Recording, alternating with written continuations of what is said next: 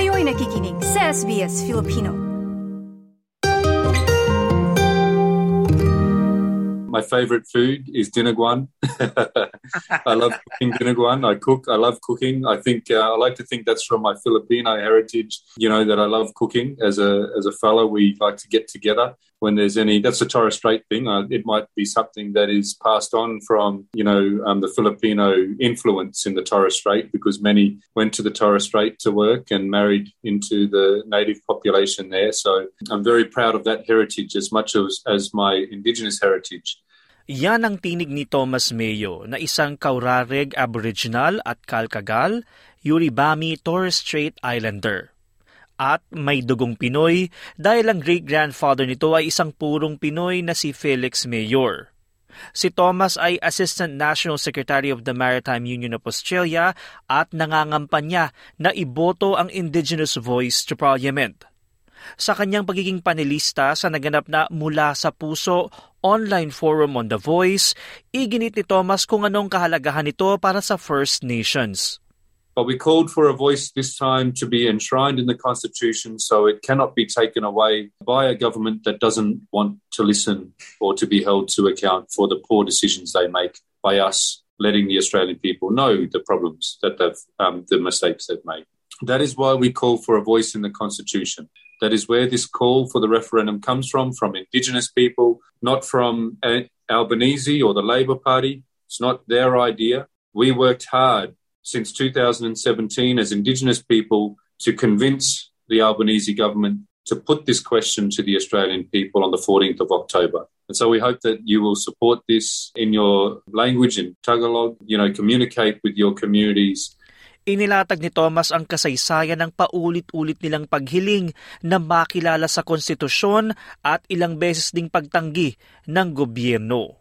Over and over again, Indigenous people have called for a voice for a very long time. In common for those statements and petitions is that also they were all ignored and dismissed by the King or the Parliament or the Queen, by the powers that could make decisions to give our people fairer treatment. We also have a long history of establishing voices, and it is a normal thing for people to do to establish structure so that people can choose representation, so that we can hold that representation to account.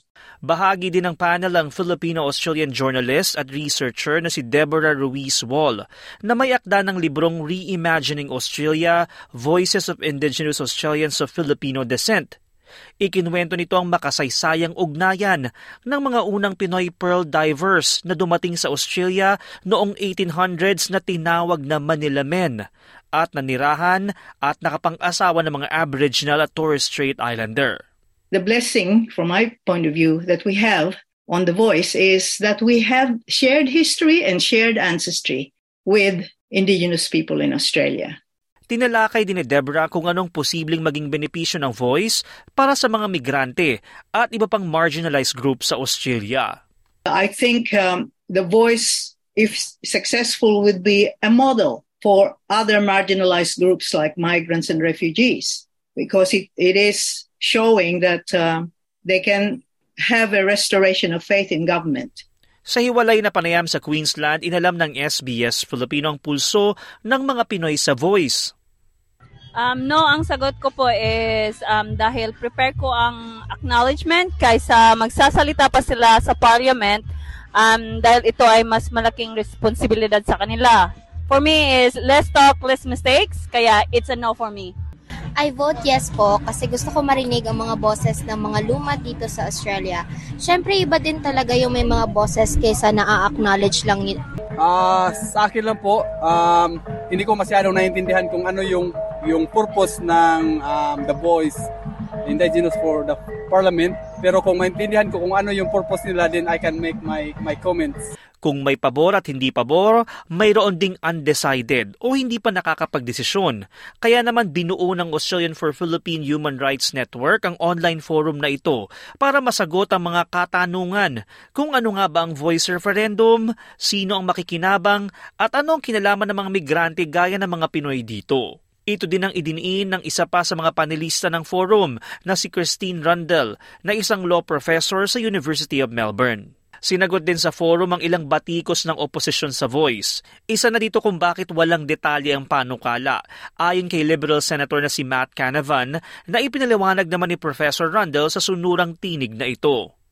If the SI side is serious here in the next uh, uh, five to six weeks, they actually need to uh, need to tell us what their plans really are.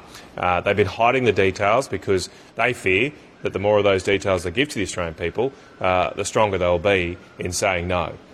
The reason the detail will only be worked out after the referendum is because that's how constitutions work.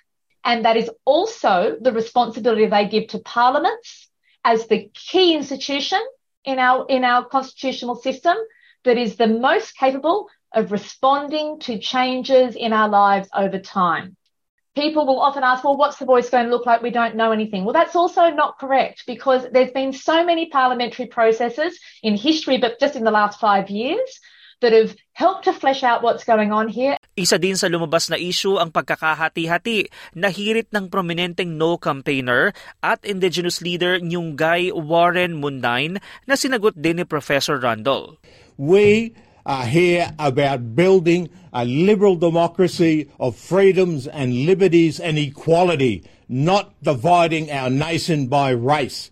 And I will swear on my mother and father's grave that I will fight this. We're in the 21st century and race is a discredited concept, right? But we all know racism is alive and well, right?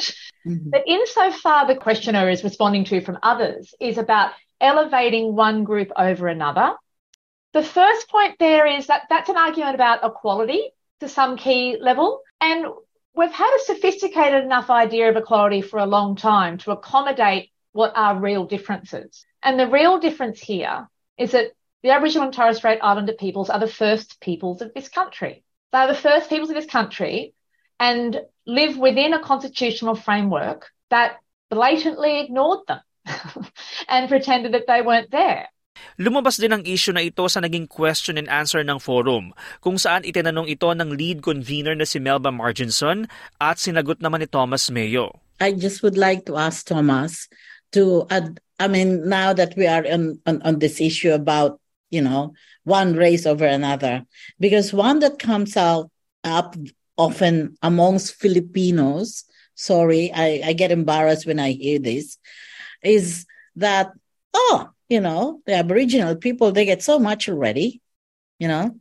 There are already many Aboriginal uh, uh, MP benefits, and and they get so much funding. You know, they're pampered, you know, with funds. What more do they want? Yeah, uh, thank you for the question, Melba. Um, for a great deal of what they're saying there is false. Uh, we don't get four wheel drives and we don't get any you know, extra. We don't get free houses. We don't get free rent. Uh, none of those things are, are, true. Is the quickest the quickest answer. Um, there are no. Uh, it's, it's just false. Hinikayat din ni Melba Marginson ng mga kapwa Pinoy na alamin ang mga impormasyon bago magdesisyon. Para sa mas maraming kaalaman sa usaping ito sa ating wika, pumunta sa sbs.com.au slash voice referendum. Ako si TJ Korea para sa SBS Filipino.